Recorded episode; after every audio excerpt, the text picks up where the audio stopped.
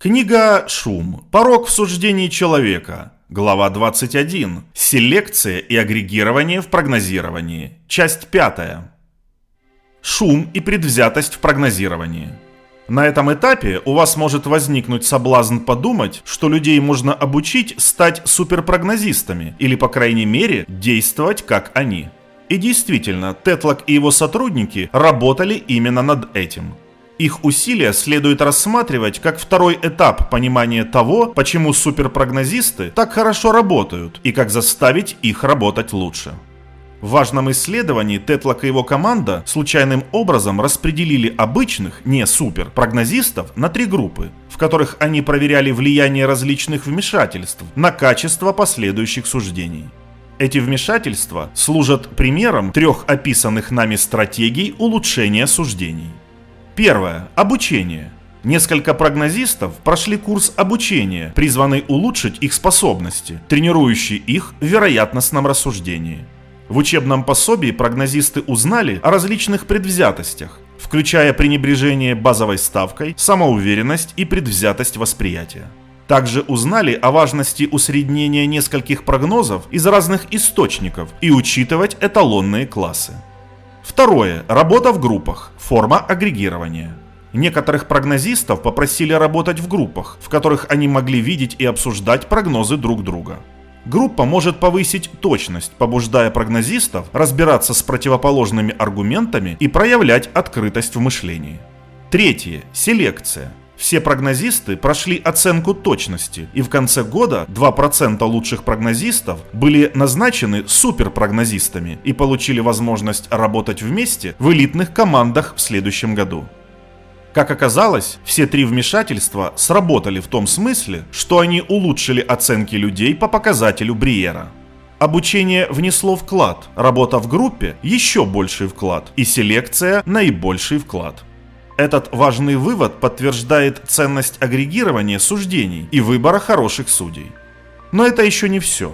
Вооружившись данными о последствиях каждого вмешательства, Вилли Сатопя, который сотрудничал с Тетлоками и Меллерсом, разработал сложную статистическую технику, чтобы выяснить, как именно каждое вмешательство улучшало прогнозы. Теоретически он рассуждал, что есть три основные причины, по которым одни прогнозисты могут быть лучше или хуже других. Первое. Они могут быть более опытными в поиске и анализе данных в среде, которая имеет отношение к прогнозу, который они должны сделать. Это объяснение указывает на важность информации. Второе. Некоторые прогнозисты могут иметь общую тенденцию ошибаться в сторону одной конкретной стороны истинного значения прогноза. Если из сотен прогнозов вы систематически переоцениваете или недооцениваете вероятность того, что произойдут определенные изменения от изначального статус-кво, можно сказать, что вы страдаете от некоторой формы предвзятости в пользу изменений или стабильности. Третье. Некоторые прогнозисты могут быть менее восприимчивы к шуму или случайным ошибкам. В прогнозировании, как и в любом суждении, шум может иметь множество триггеров. Прогнозисты могут слишком остро реагировать на конкретную новость. Это пример того, что мы назвали характерным шумом. Они могут быть подвержены случайному шуму или могут быть шумными при использовании шкалы вероятности.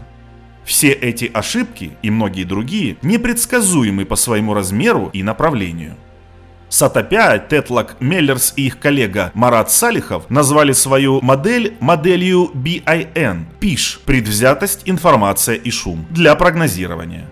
Они пытались измерить, насколько каждый из трех компонентов отвечал за повышение эффективности каждого из трех вмешательств. Их ответ был прост. Все три вмешательства работали в основном за счет снижения шума. По словам исследователей, всякий раз, когда вмешательство повышало точность, оно работало в основном подавляя случайные ошибки в суждениях. Любопытно, что изначальная цель обучения заключалась в уменьшении предвзятости. Поскольку обучение было разработано для уменьшения предвзятостей, менее опытный прогнозист мог бы предсказать, что уменьшение предвзятости будет главным результатом обучения. И все же обучение работало посредством сокращения шума. Удивление легко объяснить. Тренировка Тетлока предназначена для борьбы с психологическими предвзятостями – Как вы теперь знаете, влияние психологических предвзятостей не всегда является статистической предвзятостью. Когда они по-разному воздействуют на разных людей, на разные суждения, психологические предвзятости создают шум. Здесь явно так, поскольку прогнозируемые события весьма разнообразны. Те же предубеждения могут привести к чрезмерной или недостаточной реакции прогнозиста в зависимости от темы. Мы не должны ожидать, что они приведут к статистической предвзятости, определяемой как общая тенденция прогнозиста верить в то, что события произойдут или не произойдут.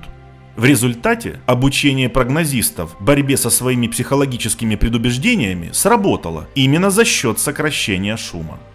Работа в команде оказала сравнительно большое влияние на сокращение шума, но также значительно улучшила способность команд извлекать информацию. Этот результат согласуется с логикой агрегирования. Несколько голов, которые работают вместе, лучше находят информацию, чем один человек, если Алиса и Брайан работают вместе, и Алиса заметила сигналы, которые пропустил Брайан, их совместный прогноз будет лучше. Работая в группах, суперпрогнозисты, похоже, способны избежать опасностей групповой поляризации и информационных каскадов. Вместо этого они объединяют свои данные и идеи активно открытым способом, используя по максимуму объединенную информацию.